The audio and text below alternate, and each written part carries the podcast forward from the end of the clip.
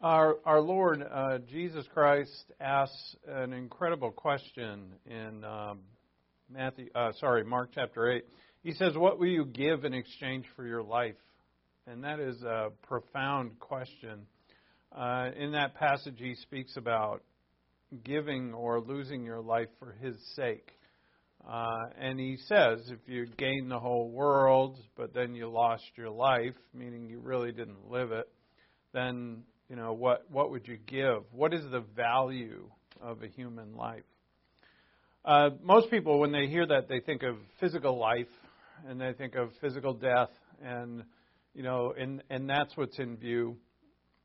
I guess some might uh, think of that old uh, Faustian or Faustian, I think it's pronounced, the the character who uh, sells his soul to the devil to gain things, uh, and and and that may be in view.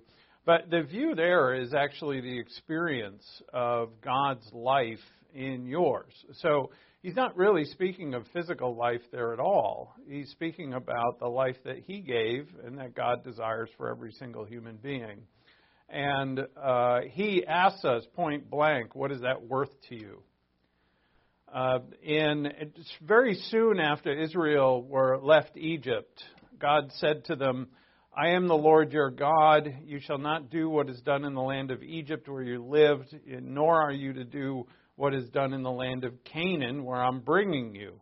You shall not walk in their statutes. You are to perform my judgments and keep my statutes and live in accord with them. I am the Lord your God. In this statement, God bookends, I am the Lord your God. At the end, I am the Lord your God. Don't do what they, they do in Egypt. Don't do what they do in Canaan. Do what I do. And that's the life.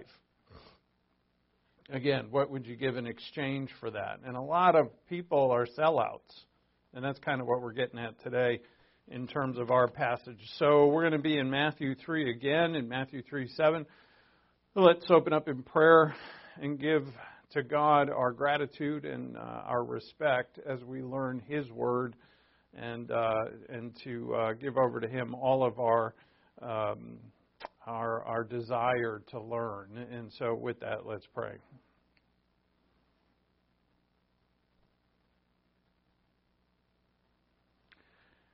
Our Father in heaven, thank you for your word. Thank you for the grace that you provide for us through Jesus Christ our Lord. Thank you for all things.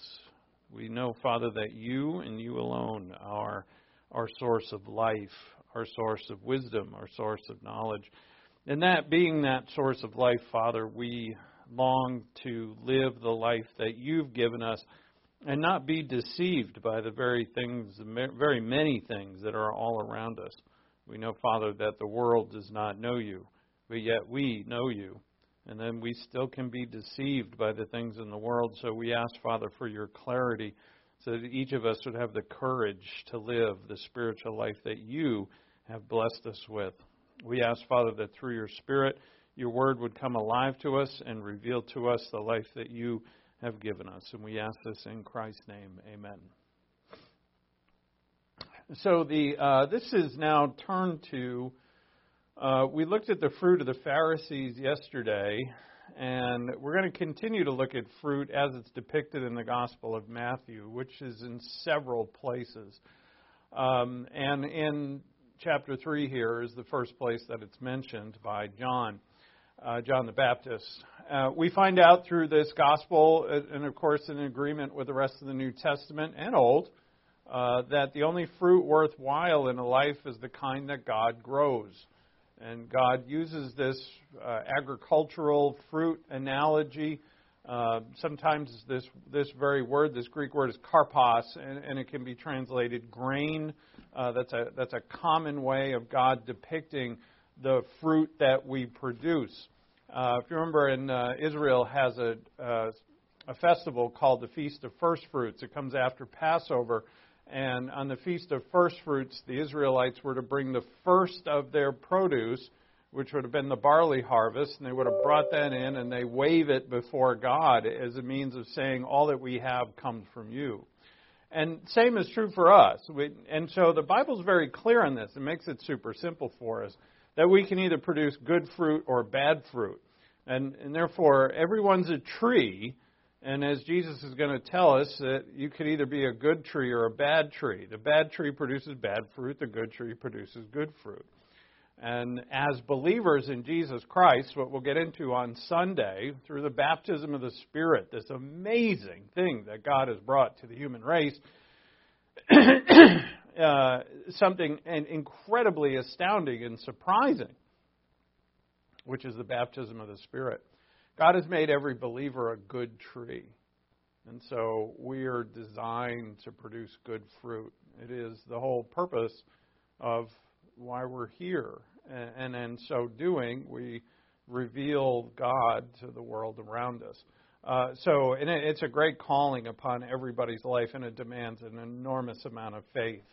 Uh, faith is a very simple thing, but it's not so simple to have all the time.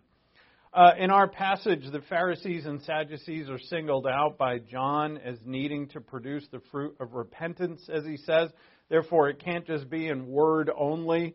Just, yeah, sure, I repent, or, uh, you know, as we're just going to say things but not actually do them. Uh, so, if they do not repent and the people don't repent, then God's, uh, sorry, John says that the trees are going to be cut down. Uh, the trees here are going to refer to either the individual people, whether they're Israelites or Gentiles, believer and unbeliever, uh, or, excuse me, their nations, either Israel as a nation or the Gentile nations. Uh, the Gentile nations are, are depicted in this exact same way, that they are cut down uh, if they uh, don't produce the fruit of it. So, uh, coming up very soon in 70 AD, uh, Jerusalem will be sacked by the Romans.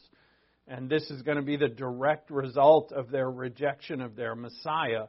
In 70 AD, where, where John is now, we're about 25, 26 AD. And, excuse me, and Jesus is just going to start his ministry. And uh, about, oh, say a little less than 50 years after this, the whole city's going to burn and the temple's going to be destroyed. Uh, and that's a direct result. So, John's saying that the axe is already at the root of the tree, meaning that the tree is going to be cut down. Uh, the fulfillment of that is going to come in about 50 years because they're going to actually not repent and reject the Lord. Uh, the time for the king is now. And this is an important aspect of the Gospel of Matthew. Uh, Matthew's, again, he's writing to Jewish unbelievers uh, in, in, somewhere around 60 AD, 60, 50, but it's before the destruction of the temple. And he is, uh, you know, revealing to them that the time to repent is now. It wasn't 10 years before Christ came on the scene. It wasn't even a year before he came on the scene. But right at that time, now comes your king. Your king is here, and you got to decide. You got to, you can't wait to the next generation. You can't wait another 50 years. You've got to decide now. And I, I, I admire that principle because for each of us, as Paul writes, today is the day of salvation, right? If there are days that are going to come in our lives. They're important days. And there could be days in which, you know, God is not doing a whole lot in your life, and then bam, He does something. You know, when God acts upon your life, there's a day that's coming. That day you need to be prepared for. Whether it's a promotion or a great change or whatever God is going to do. We've likely had a few of them. They don't happen every day. They're rare, but when they happen, they're they're monumental. The day of your death is going to be one of those days. You know, are you prepared for it? When that day comes, there's no way you're going to change it. But your preparation for that day is now. So as John is saying to them, prepare for the coming of the Lord. The application to us is the same. You and I have to prepare because there's going to come a day for you and me where we're going to face the Lord. And all of us are going to be judged. And you won't be able to have it. There's no excuses. You can't say, well, it was this guy, it was that guy, it was their fault, it was their fault. It's nobody's fault. You stand before the Lord on your own and give an account. So again, 2 Corinthians chapter 10. Chapter 5, 2 Corinthians chapter 5. So our preparation, either it's for death or the judgment seat of Christ or those important days in our lives, we have to repent of all things that need to be repented of. Uh, as we uh, see in the passages that reveal the Pharisees, the Pharisees thought, as John says here, um, that because they were born Jews, that they're okay and they're good with God. I mean, we're we're okay. And what happens in America is that Christians think that because they're like the world and things are okay in their lives, that they're not facing a whole lot of, uh, well, grave discipline, we would say, or trouble or tribulation. They think everything's fine, when in fact it might not be. But that's, of course, you and I have to evaluate that. The problem is when we don't, as we go through decades of time and don't ever stop to think, you know, what's my spiritual life like? What areas in my life do I need to repent of that I probably should have repented of years ago? You know, you can waste years in being immature. I mean, we all start off immature. All of us are going to be immature. But uh, to mature takes the Word of God and an application of the Word of God. And to ask yourself, you know, where do we do that? Ask ourselves, ask God in prayer, show me the areas in our, my life in which I have to change my heart. God, God war, warns us, I didn't say the word warn, God warns us all and gives us time to repent until He doesn't. Excuse me. There comes a day where the, the, the jig is up, whether it's physical death whether it's a situation where God has given you time to learn and to grow. These these things should be, know, I, I would say scary to us in a in a means in a good way. In other words, to put a fire under us to say, well, you know, I'm not going to have eternity here to change my heart, and it, it needs to happen now. Um, what we do in this life is rewarded or rewards are withheld. Jesus doesn't go into the detail of what those rewards are, but he speaks of it quite a bit. And for you and me, rewards in this world and the world to come. It's not a selfish thing. It's just a matter of, you know, um, you know that that I either you know, I, I'm just I'm rewarded for what I do if I produce fruit, and I'm designed for it. So uh, look at Matthew 3 7. but when he saw many of the Pharisees and Sadducees coming for baptism, he said to them, You brood of vipers. It's not really a brood. Brood is okay, but it's a generation. That is the word. You generation of vipers, who warned you to flee from the wrath to come? Again, tongue in cheek there, because they all know the prophets, and those are the ones who warned. Uh, but they had not seen themselves in the prophets. Therefore, bear fruit in keeping uh, or worthy of repentance. And do not suppose that you can say to yourselves, We have Abraham as our father, for I say to you that from these stones God is able to raise up children to Abraham. The axe is already laid at the root of the trees. Therefore, every tree that does not bear good fruit is cut down and thrown into the fire. And so, if we're wondering what are trees here, it's a reference to individuals, as we see in other passages we'll look at here in a few minutes. And it's also a reference, they can be used in reference to Israel itself. The fig tree that Jesus sees that doesn't bear fruit, it's in Matthew 21. Uh, he withers it. He curses the tree and it withers. That tree represents the nation of Israel. So the trees can represent an individual. A tree can represent you as a believer. It can represent the unbeliever and therefore all individuals, or it can represent a Gentile nation, which multiple times in the Old Testament, uh, Gentile nations of Babylon, Assyria, and Egypt are all chopped down by God. And, and to Israel, of course. And so, the, of course, what we're more interested in is, is us. Uh, but in, as, w- when we look at all that God reveals to us in His Word, we learn what God wants for us. We, you know, and so if God is going to speak about Israel, we need to learn it, even if we think, well, you know, I'm not of Israel in the first century. What has it got to do with me? If God puts it in His Word, there's a reason, and that reason has application to you and me in this day, because the Word of God is eternal.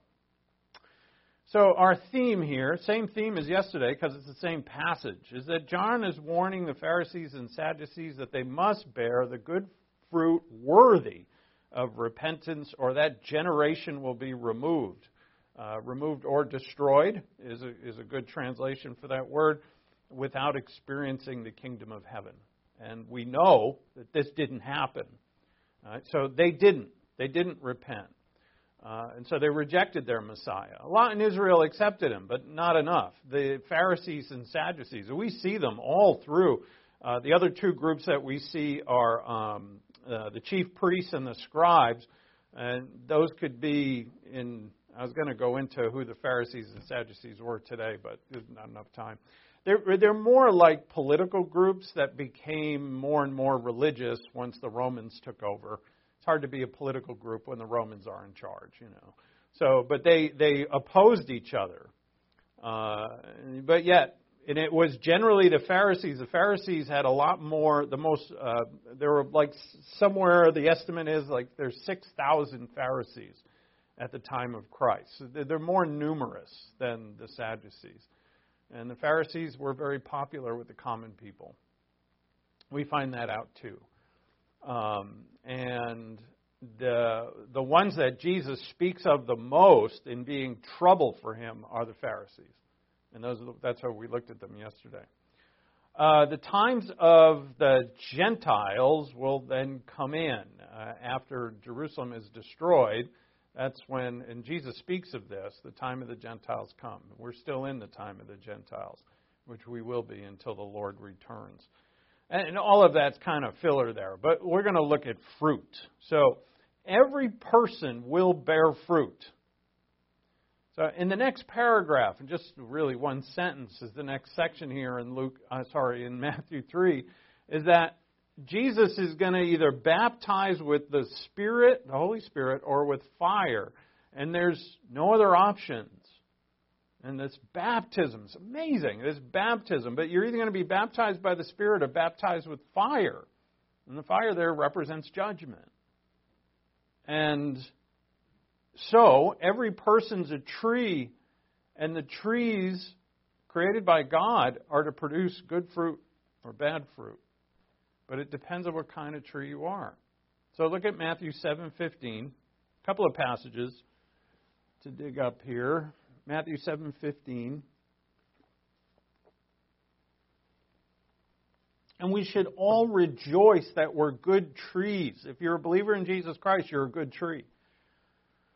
Do you know what that means? It means that the bad trees, if your parents were bad trees and you inherited their badness, or they imposed on you their badness when you grew up in their home, you're not that tree anymore. That was of the flesh. You're now born of the Spirit.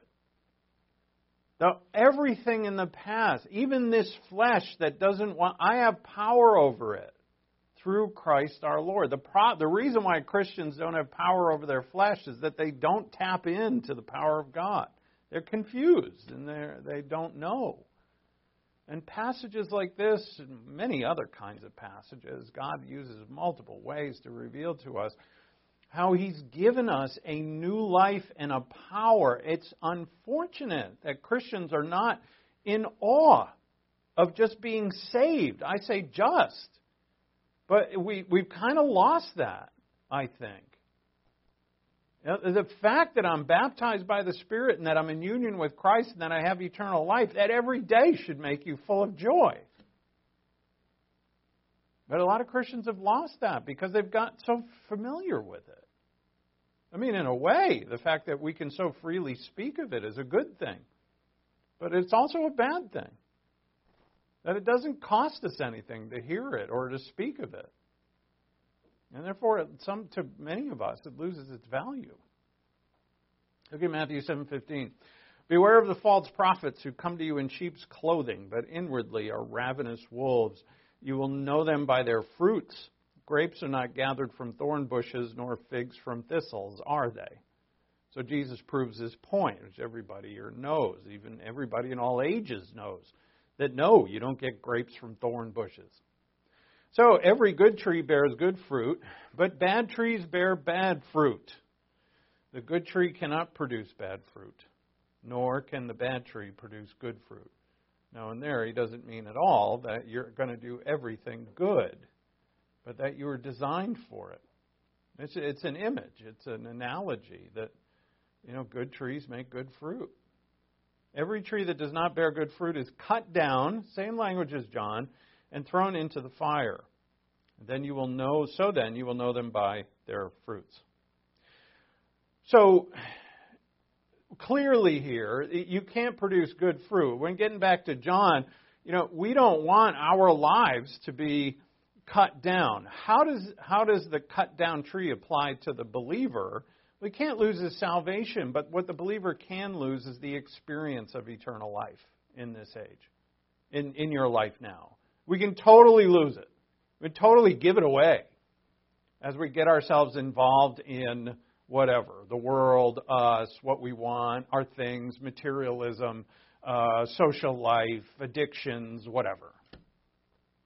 Pour our minds and our energy and our time into things that are not God. And we miss it. And this is what Jesus says. He says it so beautifully, so simply. If you lose your life, you'll find it. You lose your life for my sake. The word he uses there, apolumi, this Greek word, it means to throw it off. You lose it for my sake, and you will find it. Meaning you'll find what life really is. But, you know, and how do we lose it? It's by faith. And we're tempted to fear that loss. Could you lose it? You know, what you're going to lose here by giving your life to Christ is nothing valuable. So Christ, what Paul wrote in Philippians three, I think we referenced it last night that you know, he had he had it all going for him as a Pharisee of Pharisees, and he said it was all rubbish. So the change in us must be complete. Bad trees don't produce good fruit. So you have to be completely changed. And that is the next part of Matthew the baptism of the Holy Spirit. Completely changes people. It's a new birth. The context points to the bad fruit of the prophets, but the fruit is not what they say, correct? Because they're saying, if they're false prophets, they're trying to trick people, so they're deceptive. So it's not their fruit is not what they say, but the manifestation of the content of their hearts. And as we know, by the way, in the Gospel of Matthew, uh, especially in chapter 23, where it's in chapter 23 where Jesus keeps saying, "Woe to you, Pharisees! Woe to you, Pharisees and scribes!" Um, he equates Pharisee with the word hypocrite. Hypocrite. And what is a hypocrite? A hypocrite is one who puts burdens on others but doesn't lift the burdens themselves. They say they're going to do, they tell others to do, but they don't do it themselves. They're hypocrites. There's a lot of them. And Jesus equates the Pharisee with the hypocrite. And that's what's here. The false prophet is a hypocrite. He says things, but the fruit of his life shows differently. And this shows us that what we say and what we do can only be a manifestation of a good heart. So, for instance, if you find that you're a type of person who keeps, you know, sticking their foot in their mouth, like you, you don't say the right thing or in the right way. God says, don't change how you talk, change your heart, and then it will come naturally. And then you're actually not even scared to say things the wrong way. Right? Because if people misunderstand, they misunderstand. Eh, all of us have flops. You know, we say things in the wrong way, even though if we have good intentions. But what God is saying here is that if your character and your heart is good like His, then it will manifest itself. And so we can all, with great confidence, say, I can change my heart. We're, I can allow, I should put this better, I can allow God to change my heart. And when God changes my heart, everything's going to just work out wonderfully. Things work together for good to those who love God. So, good fruit turns out to be speaking the truth from a regenerated and transformed heart.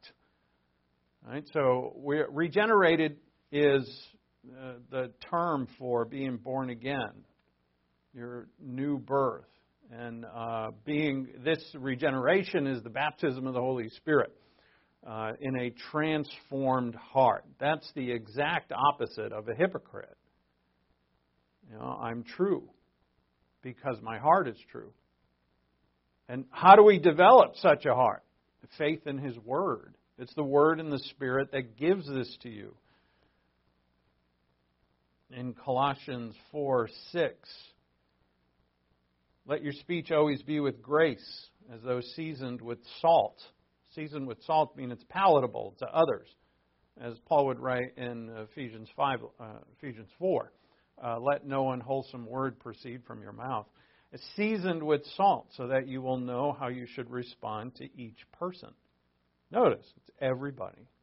How do I respond to my enemy? How do I respond to my lover? How do I respond to my my best friend? To a stranger, to an unbeliever, to a believer, to someone who just hurt me, to someone I'm doing business with, to someone who just stole from me, whatever. That I know what to say. And the reason why, look, there's no manual in the Bible that says, well, if someone just stole from you, turn to page 1057 and read. Right? We don't have that kind of manual here. God gives us his truth, and then he tells us to figure out how to apply it.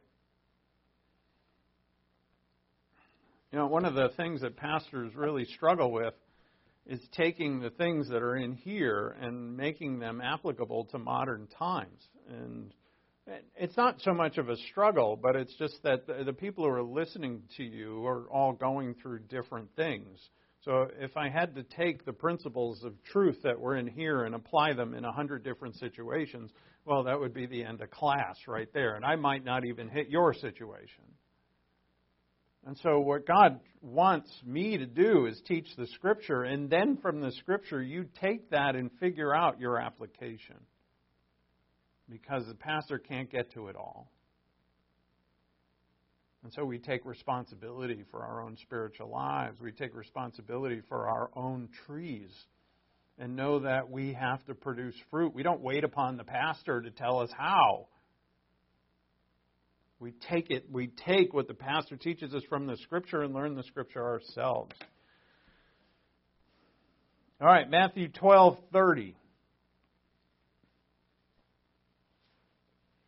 Now, Matthew 12:30, this is just after they accuse Jesus of doing his miracles by the power of the devil. Matthew 12:30. He who is not with me is against me, and he who does not gather with me scatters. Right? It's very similar language. It's either or.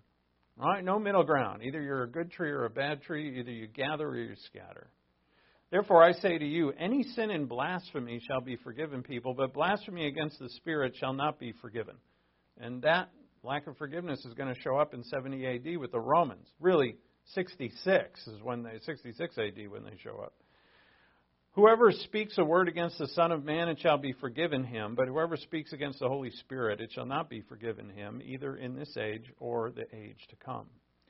And here is a reference to the fact that they accuse Jesus of doing his miracles by the power of Satan. It doesn't mean that they can't be delivered uh, or forgiven of their sin and not go to heaven. Uh, the reference here, in my opinion, would be that it is a reference to the fact that the uh, offer of the kingdom of heaven right here is taken off the table. And that they will not receive that, and their nation will be destroyed and many of them will die a very miserable death. So he says in verse 33 either make the tree good or its fruit good, or make the tree bad and its fruit bad, for the tree is known by its fruit. You brood of vipers. Same exact phrasing as John. You brood of vipers, how can you, being evil, speak what is good? For the mouth speaks out of that which fills the heart. The good man brings out of his good treasure what is good. The evil man brings out of his evil treasure what is evil.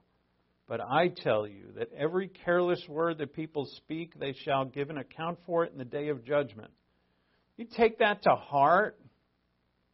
Isn't that the most amazing thing? That's probably not like our favorite memory verse. But it's, uh, it is true, is it not?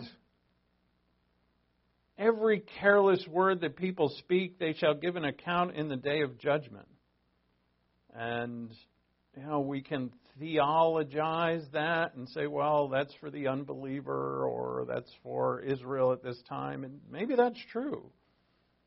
But, um, you know, if we if we impart that kind of theology here, we're adding to the Word of God because He doesn't say that. He says every careless word that people speak. And so, you know, it makes me think, well, you know, regardless, isn't it important what I say? Isn't it important how I, we just said it, saw it in the last passage. How you will speak to every person, you will know out of the good that is in your heart. So it's not for me to say, well, I better, you know, um, I better be uh, thinking about every single word that comes out of my, ha- my mouth, but rather that I need to transform my heart by God's Word, God's grace, God's love, God's Spirit. That the truth of the matter in every situation, and as he will, as we'll see, and, and it says it in these passages, uh, one coming up, that the least of you, the servant of you, is the greatest. And you see, one of the miracles that God performs here, in which He is making you into a good tree that produces good fruit, is He removes your pride and that is an absolute miracle. That you truly learn to give all things over to Him and to be His servant in all things to all people in all situations.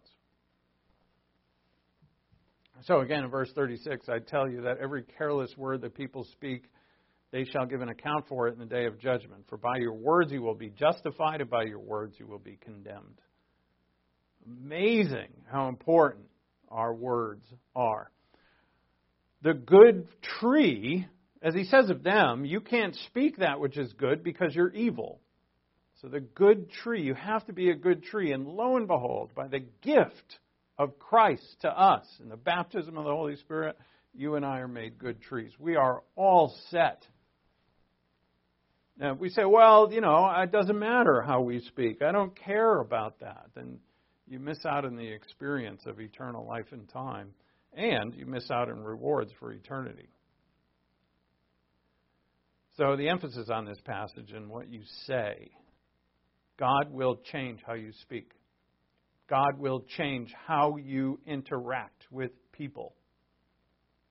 And, and, and by the way, we're always growing, and so if our interaction with people has not changed over you know, the way we interact with people, if it hasn't changed at all in decades, then we have to ask ourselves, am I growing? Am I, am I changing as I should? So that's repentance. Repentance means change. You know, the, the word has been used in negative context so much that it, it's, uh, I think it, it has gotten a bad rap. Um, it's just a word that means to turn around, to take a part of your heart that you have not turned to God and turn it to Him. Submit it to Him. Are you scared to do it? I am. I'm as scared as anybody. You know, just when just when you think you've submitted enough to God, God reveals to you that there's something else that you need to submit to Him. And uh, it's, oh God, when are you going to quit? He's never going to quit. he loves you too much. He wants you to enjoy Him. And so repentance changes the ideas in the heart that produce new words and words that have meaning. Right? The hypocrite is the one who has the, you know, the real good way to talk, but in his heart he doesn't mean it. That is the Pharisee. All right, 13, 18. This is a big one.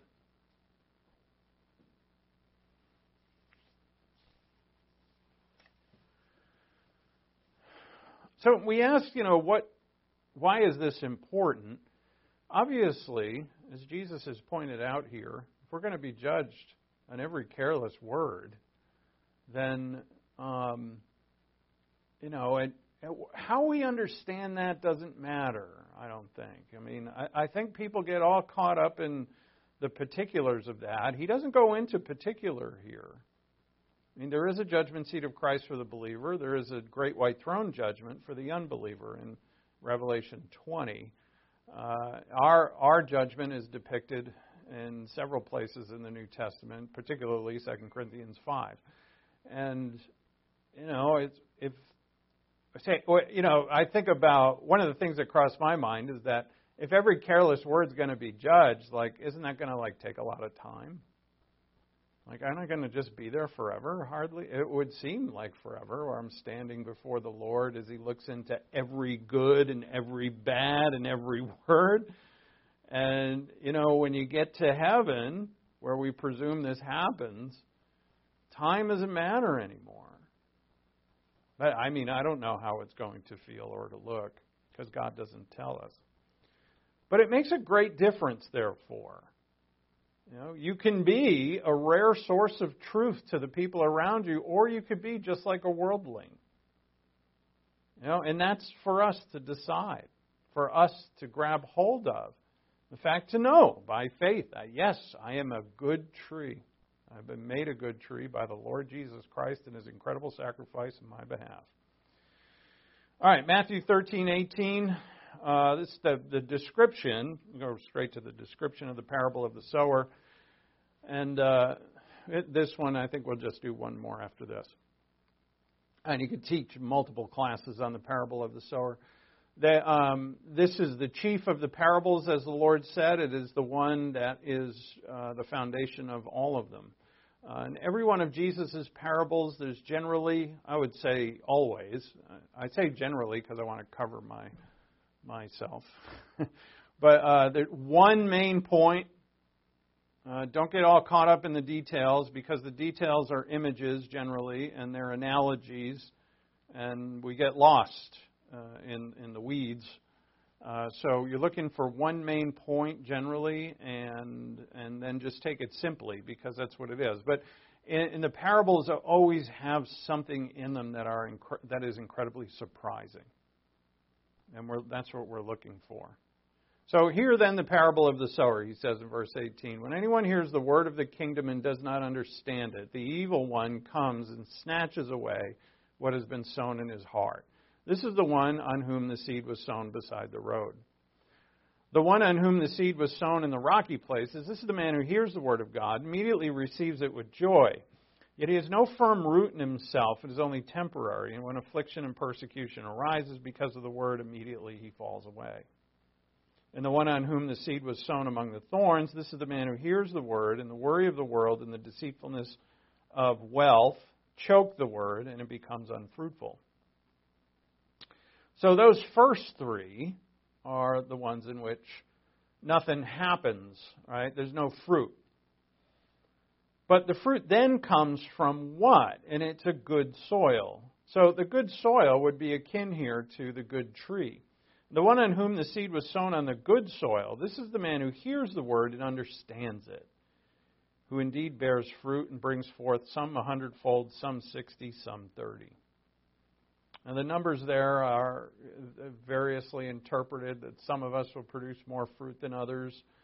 Uh, it could mean that. Again, he doesn't go into detail about it. But what matters is, because we won't be able to compare this at all, not in this life, how much fruit you have, I mean, compared to me or anybody else. But what is important here is that you're good soil. And the good soil hears the word, that's first, but, you know, so did the others. The others heard the word too. But this one, the good soil, understands it. And to understand the Word of God, you've got to have faith in it. To understand the Word of God, you've got to apply it to your life. And you've got to live it. No one understands the Word without living it. So, for instance, you know, there, there's much to apply. I understand that. And I say it all the time. And um, to apply particularly that my life right now has to produce fruit. And what is that fruit? It's God's fruit that is produced in me because He made me a good tree. I'm, the, I'm a branch that is grafted to the vine. And through that vine, if I abide in the Lord, I will bear much fruit. And Jesus particularly said there, that's in John 15, that it's our obedience to Him and our love of Him, and I should reverse that because He said, He who loves me will keep my commands. So it's our love of Him. But where are you going to get love of Him if you don't actually pursue Him and get to know Him? The only way you're going to get to know Him is to live like Him. There's plenty of people who have a lot of academia in their minds, but they don't have application. And therefore, they don't really know the Lord. They know of Him, they don't know Him. It is incredibly important that you know Him as a person. So, the first three are life without fruit. And so, what happens to the first one is that he didn't understand, and so he let it go. I'm very much summarizing here or paraphrasing, but he didn't really understand it. Like, all right, uh, yeah, that sounds pretty good, I guess. I heard about Jesus being the Savior of the world, dying for the sins of the world. It didn't really make a lot of sense to me. You know, I love Jesus' golden rule do unto others, you have them do unto you. You know, yeah, sure, that's great. He's a good moral teacher, but, you know, uh, I'm not really dying for the sins of the world. By the way, I'm not really much of a sinner anyway. And this kind of thinking amongst people, they hear oh, Jesus, the, the gospel's everywhere in the world. They're like, yeah, and they it's it's to me, it's not even really Satan snatching it away as much as they're giving it away. That Satan comes, can almost like, you know, they give him permission. Here, take it. We wonder about, and I have wondered about this. So can Satan just go into the heart of a person and snatch away the gospel? Uh, no. Where is that in this? It's not. That's not anywhere in the scripture. He doesn't have that kind of power. People give him the gospel. They hear of it and then they go, eh, doesn't apply to me. The next one is no firm root. And that is persecution, right? Persecution is enough for them to give it away. So he says they have no firm root. It's a shallow, shallow soil. And not good soil.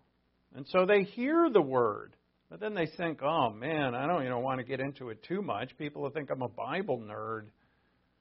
What about my family doesn't believe? My coworkers and friends make fun of me. I can't keep going to church the world over says that it's all untrue, and when I do go, I get persecuted or made fun. See, the persecution, like here in America, is that you get made fun of, or you get like canceled on social media.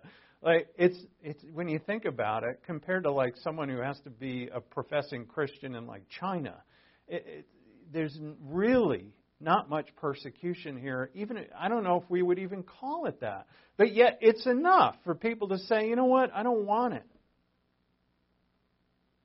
I couldn't possibly speak the Bible in public or at work or at school. People look at me weird. And it's enough to, for me to shut my mouth. So persecution comes, they give it away. Then the third one is the worry of the world. Worry and lust that Jesus here mentions the lust of riches, of wealth. That's truly what the Pharisees were after and what many people in the world are after. But I, I don't think we would be out of line in applying this to any lust that anyone would have. And, you know, if you're going to mature in the Word, that stuff's got to go. Not, um, you know me, I'm not ever going to ever say that it's sinlessness. But to mature in the world, you can't live a double life. Mature in, in the scripture, I mean. Mature spiritually. See, a person who's worried cannot apply truth to, say, being gracious. You know, when it, we're talking uh, all the time about the fact that you're not going to learn the Lord unless you apply. If I'm worried, how am I going to be gracious? If I'm worried and, and lusting for money, how could I be gracious to the people around me that I need to be gracious to? That the Lord has put in my life to exercise so that I could exercise my graciousness. I'm too, no, I need to have money in the bank. You see that? I, I have this amount in the bank. That's my blanket. That's my security blanket. That's between you and God, though. You know, how much or what. But same with time, you know, giving my time to people. I'm worried and I'm lustful for things. And God tells me very graciously, give those up. Now, here's the thing about giving up those things is that none of it gets given up unless you jump to something else that's just as sinful or possibly worse. But it has to be, that area of your life has to be filled by God. There's, I just I read another article about uh, the the plague of pornography in, on the internet. It just popped up on one of my news sites that, today. I just skimmed it because it just you know I, anyway. But it, it still fascinates me because there's so many people who are addicted to it, and this addiction is so prolific in our world. And I know it's prolific amongst Christian men. And it's just so easy to do in private. No one's going to know uh, except those cookies that are all over your. You know what cookies are? They're tracking everywhere you go. But um, you know that part of your life, that sensuality, that sensuality is not a bad thing. It's the way you're exercising it is a bad thing. God wants to fill it. And you say, well, what is he going to send me a bunch of supermodels? No. God's going to fill it with Him. And He will show you how He will fill it, but you've got to follow Him. That, that is just one of many examples. Worry of the world, deceitfulness of riches, they choke the word. And yeah, so now we come to the true, which is the life of fruit. And as I said before, and I'm going to run out of time here, but in, in Mark chapter 8, he says, If anyone wishes to come after me, Jesus said, he must deny himself and pick up his cross and follow me. Right? And God is going to give you all the power in the world, all power to deny yourself and follow him. You must not quit on it. I, know we all struggle. I have struggled and continue to struggle and falling down, but picking myself back up and getting at it again. And at some point in your life, God's going to open up your eyes to the fact that you do have the faith that you are a good tree and that you can deny yourself. Though in some things it may seem so impossible to do, it's not. I promise you, it's not. If anyone wishes to come after me, he must deny himself and take up his cross and follow me. Whoever wishes to save his life will lose it, but whoever loses his life for my sake and the gospel's sake will find it. So the life with fruit is a regenerated heart who hears the word and understands it. And so you, as a spiritual, spiritually maturing believer, the axe will not be at the root of your tree. Now, for us, that imagery uh, would speak of our lack of experience of the spiritual life, the lack of experience of eternal life and time. It could mean, uh, as some uh, think, it is a sin unto death that God take us home early. It's true. It could mean that as well. There are plenty of people who live miserable lives who live to be old and miserable. And God has designed all of us to produce fruit. All right. So now we go to the last one Matthew 21. And I have to run through this quickly here. But I think you get the gist.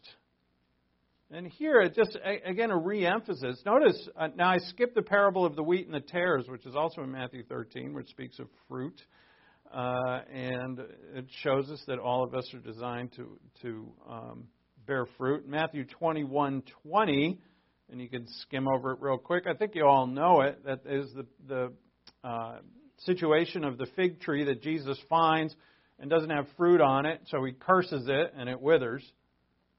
And that's when he, he says to his disciples, If you have faith, you can move this mountain and ca- throw it into the sea. Uh, which, is that, well, what, he, no, he doesn't want us to move mountains. What he wants us to do is to bear divine fruit, which is just as impossible as moving mountains. unless you're tapped in in your faith every day, your fellowship with the Lord, that God will show you how to produce divine fruit. Uh, but look at verse 33. It's a parable of the landowner. Matthew 21:33. Listen to another parable. There was a landowner who planted a vineyard and put a wall around it and dug a, wine press in it and built a tower. And this is a quote actually from Isaiah chapter 5, Isaiah 5, 1 and 2, in which God says, I built you, Israel, as a vineyard, and then I went to look for the fruit, and you had nothing but bad fruit. And so the same thing, Jesus pulls this out, and the people listening to him know Isaiah. They should know this passage and know that he is speaking as God to his nation Israel. So there was a landowner who planted a vineyard and put a wall around it and dug a wine press in it and built a tower. And he rented it out to vine growers and went on a journey. When the harvest time approached, he sent his slaves to the vine growers to receive his produce. The vine growers took his slaves and beat one and killed another and stoned a third. And again, he sent another group of slaves, larger than the first, and they did the same thing to them. But afterward, he said, has sent his son to them, saying, They will respect my son. But when the vine growers saw the son, they said to themselves, This is the heir. Come, let us kill him and seize his inheritance.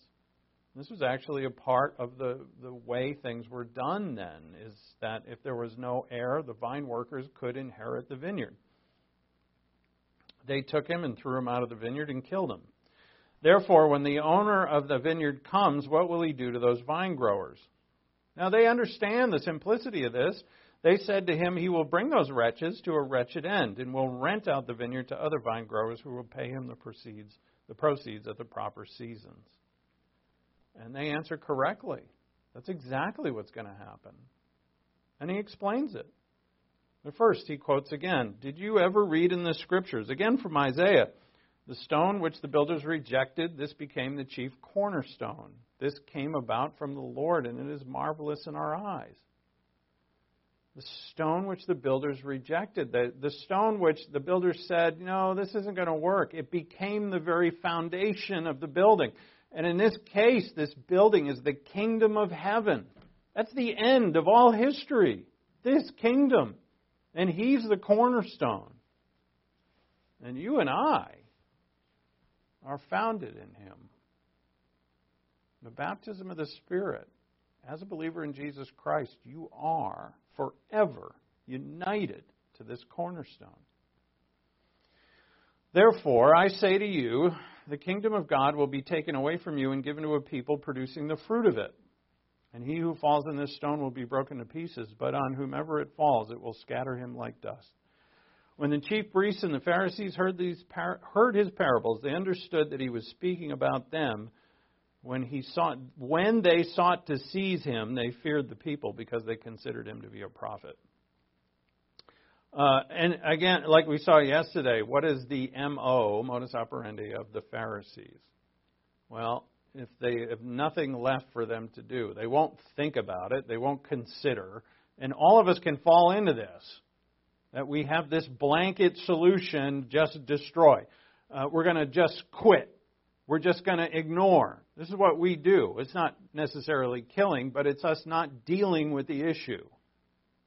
Now, we just quit on things or we um, or, or we just ignore the issue rather than actually thinking and learning.